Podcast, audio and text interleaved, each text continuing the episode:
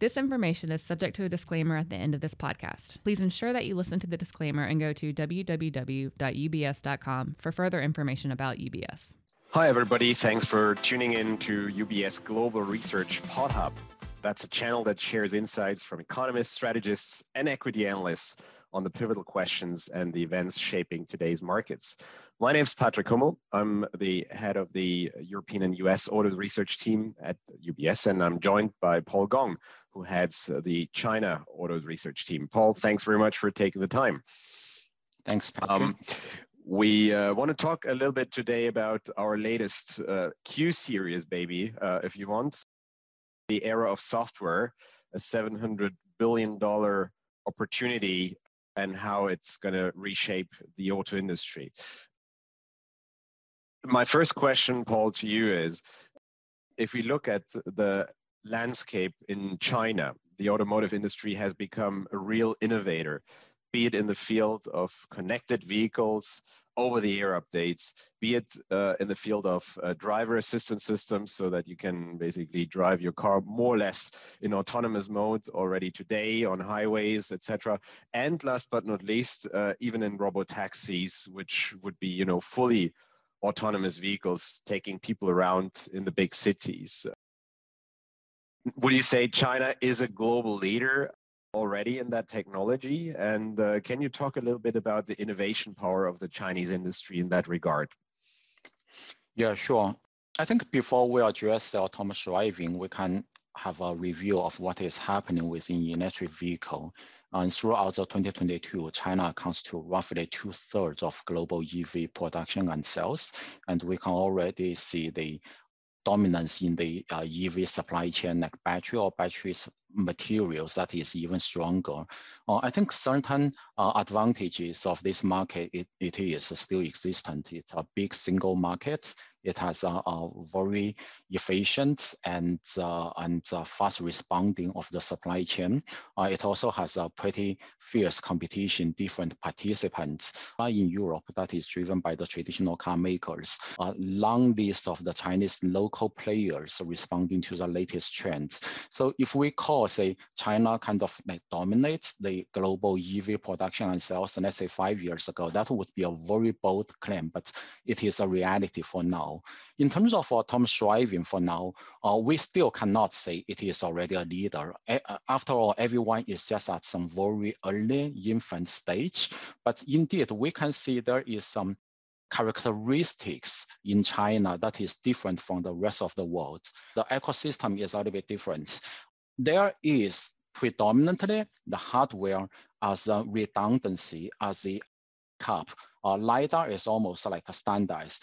Uh, high definition map is almost like a, a standardized within this system. And uh, sometimes it even involves to the vehicle to infrastructure communication. Based on this assumption, it could probably facilitate in terms of the technology, safety, redundancy, as well as the regulation approval. These are certain advantages in the China market it has.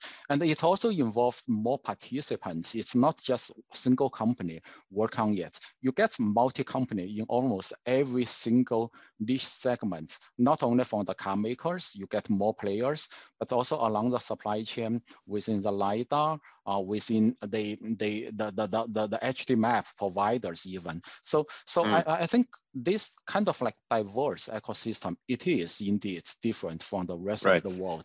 You know, we're doing this once per year UBS Evidence Lab survey in the largest car markets globally, and we can clearly see uh, for Chinese consumers, uh, over-the-air software updates are a must-have. They want to have the latest in connectivity and and driver assistance features. Uh, that's even more important to them than, let's say, uh, uh, how how the car handles a corner or something.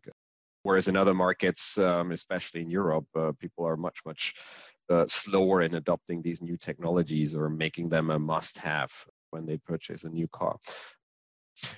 Uh, so if, if we focus a little bit on the on the connectivity side, I was mentioning that 700 billion uh, dollar opportunity by 2030. Autonomous driving is just part of it, but connectivity in the vehicles is another key element. Um, how are uh, Chinese OEMs monetizing uh, that connectivity? Is it just something they have to offer to sell the car because consumers expect it and our consumers are not directly willing to pay? Or is there a way to actually monetize through subscriptions or functions on demand, whatever? Uh, is that a real opportunity uh, for the Chinese car companies?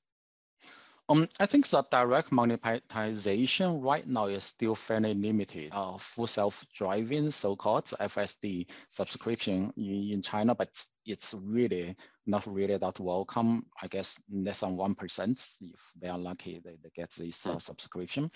Um, but indeed, when you are having these features compared to those uh, um, traditional cars without these features, it's at competitiveness in the car market. So it helps you to sell the car, especially if you are thinking about the, the, the Chinese um, car buyers, this is pretty much the first generation buying the cars. Most of them are buying the, many of them are buying their cars in their lifetime. How much they focus on they see the handling, the driving, the acceleration. If this car is like 0.3 seconds faster than the other car, can they really tell? Probably not. But when they sit into this car, this car is just like a pretty traditional mechanical. This car has a big screen inside that, and you can not only have the navigation, but also have the infotainment systems that uh, your passenger sitting in your car can watch the, the, the movies throughout the non, non-time driving, or you can plug your, your switch box, your game console into the screen and directly play the, the, the, the games inside the car as if this is another living room for you. Then this shows quite some difference versus the the, the, the, the incumbents, the traditional cars. And uh, it even gives you a feeling that they are competing in the different digital era. And when you think about say, the Chinese, Chinese market is a kind of like leadership in terms of the um, mobile internet, there is indeed such ecosystem or the consumers' uh, willingness or the, their hmm. attitude mm. embracing all this ecosystem right? And um, if you think about uh, you know the strength of the local industry, and it's on the one hand driven by the car makers, the um, the EV pure play uh, companies, so to say, but also by tech. Uh, companies in the space. Um, so, how would you in, envision, let's say, the long-term future? What's going to be owned by the car companies and what they can also monetize, and, and what's going to stay with the tech companies? And maybe as a B part of that question, um, what does all of that mean when it comes to the globalization of Chinese auto companies? Can they go with this tech stack um, that's made in China, or will big geopolitics uh, become a significant hurdle in, in globalizing um, Chinese connected vehicle and autonomous vehicle technology? Yeah, sure. Um, I think the, the line is getting less clear than it used to be. We see the traditional car makers, they also add these software features, this connectivity into the car, and they might have some uh, uh, startups on work on the software uh, incubated within the bigger group uh, for that. We are also seeing the tech companies wanting to produce cars, uh, trying to leverage with uh, latest features, either in the uh, intelligence or in the, um, say, the, the, the, the, autonomous driving technology to deploy this. So where we are seeing less clear the boundary, and after all, it makes the innovations in the industry kind of faster than it otherwise just participate by the traditional guys. And this competition drives the technology improvements uh, faster perhaps than many of the other markets. After all, this is a still a big single market.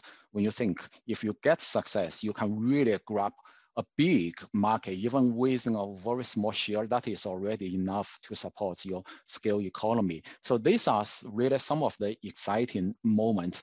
But with all this positive, we still have some caveats. That is, number one, all these ecosystems, especially smartness, when you move to another country, you have to not only say change the language setting, but even the, the, the data connection or the whole uh, infotainment system in terms of the content is might be totally different versus what is in China.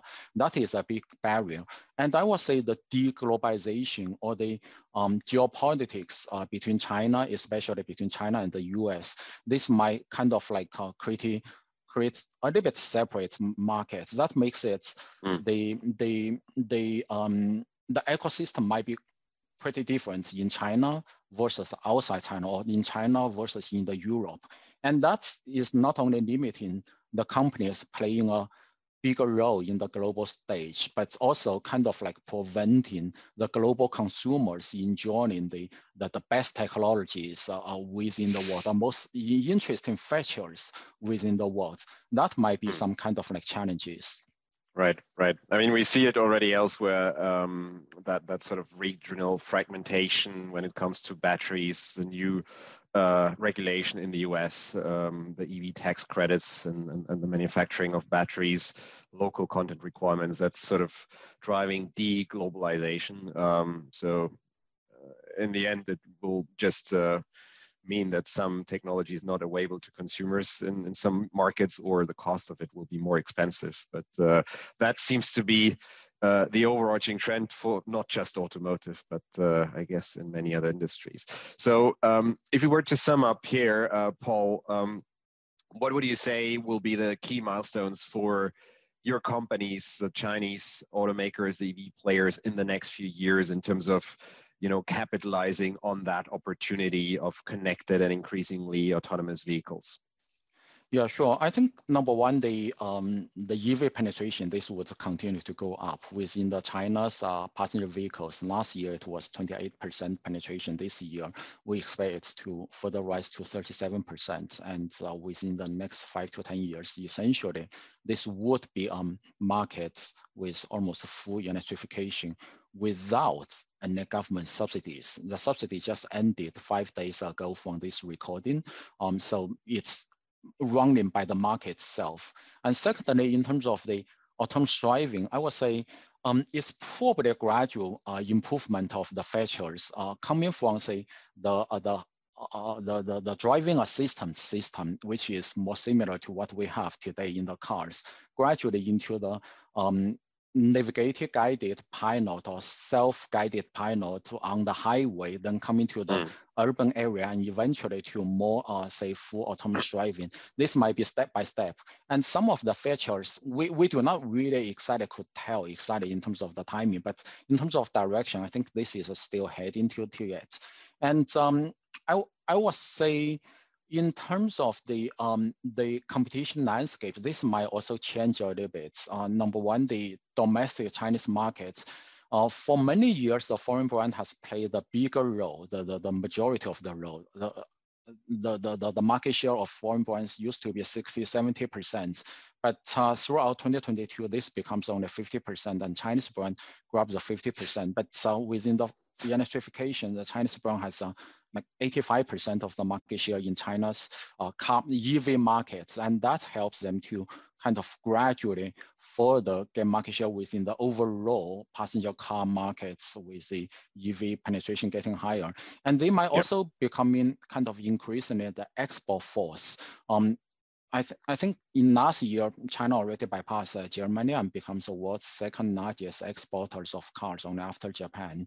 But when you think about, say, the, the, the EV as well as some of the interesting features in adding up, I just came back from the ASEAN uh, EV trip, and we are indeed seeing some of the features, like say the intelligent features, like say the voice command in Thai language. This becomes a pretty standardized features within the Chinese cars export to, to, to Thailand. Um, so mm. the, the new energy, the new intelligence features, this becomes a kind of like a, um, a driving force for it.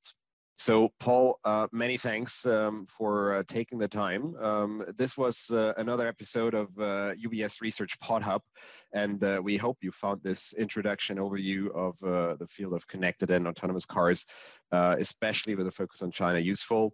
My name is Patrick Hummel, head of the European and US Autos Research Team, and I was talking to Paul Gong, head of the China Autos Team at UBS Research. Thanks very much for tuning in. Thank you. This content has been prepared by UBS AG, its subsidiaries and or affiliates, and is purely informational in nature. It is not investment research and does not contain an investment recommendation nor investment or professional advice. It is not an offer or solicitation to engage in any investment activity, and you should seek your own financial, tax, and legal advice before engaging in any such activity. UBS has no responsibility to you in relation to this content and has no regard to your personal circumstances or investment objectives, and receiving it does not imply any form of client relationship with UBS for any legal, regulatory, regulatory, or tax purpose. This content is not intended for distribution into any jurisdiction where to do so would be contrary to law or regulation. UBS does not accept any liability over the content of such material or reliance upon any information contained herein. The views and opinions expressed by any guest speaker or third party are not those of UBS. Accordingly, UBS does not accept any liability over any such views and opinions expressed by such persons. This content is the valuable intellectual property of UBS, and UBS specifically prohibits the redistribution of it in whole or in part without its prior written permission. Copyright UBS 2023. The key symbol and UBS are among the registered and unregistered trademarks of UBS. All rights reserved.